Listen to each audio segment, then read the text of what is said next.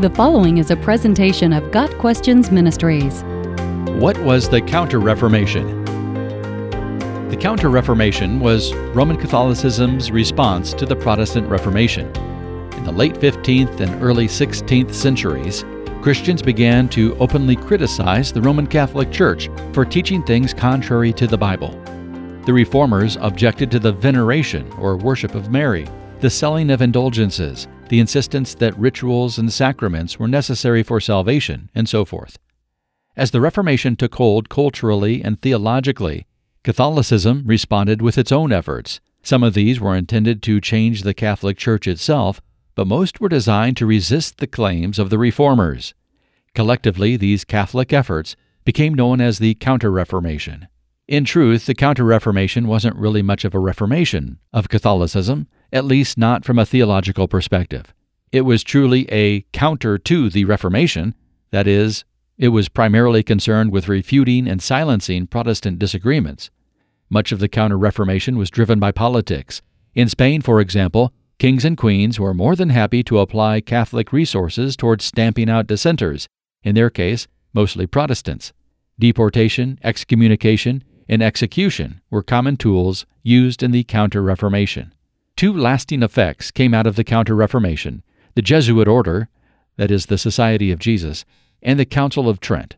The Jesuits are a religious order formed specifically to counter Protestantism.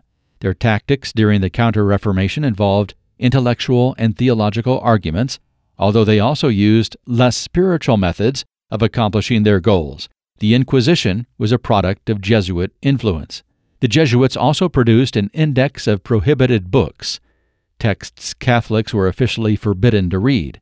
The Jesuits' influence on Catholic philosophy and theology was significant. The Council of Trent was, in theory, an attempt to change those aspects of Catholicism that Protestants were justified in complaining about. Unfortunately, the Council itself came far too late.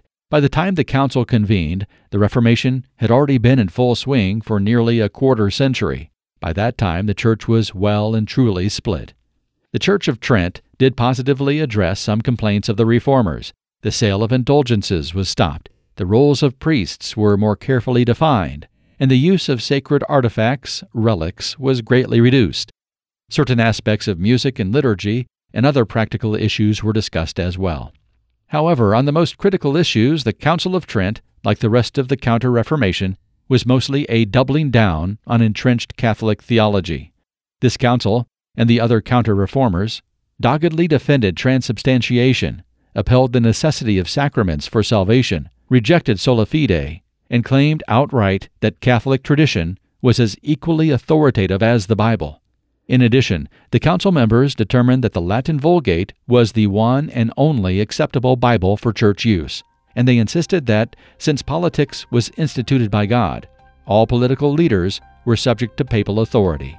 Even though some aspects of the Counter Reformation were aimed at repairing broken parts of Catholicism, the primary effect was to stabilize and reinforce Catholic errors.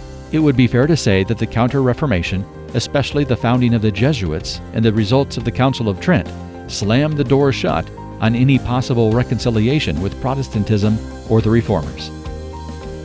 Got Questions Ministry seeks to glorify the Lord Jesus Christ by providing biblical answers to today's questions online at gotquestions.org.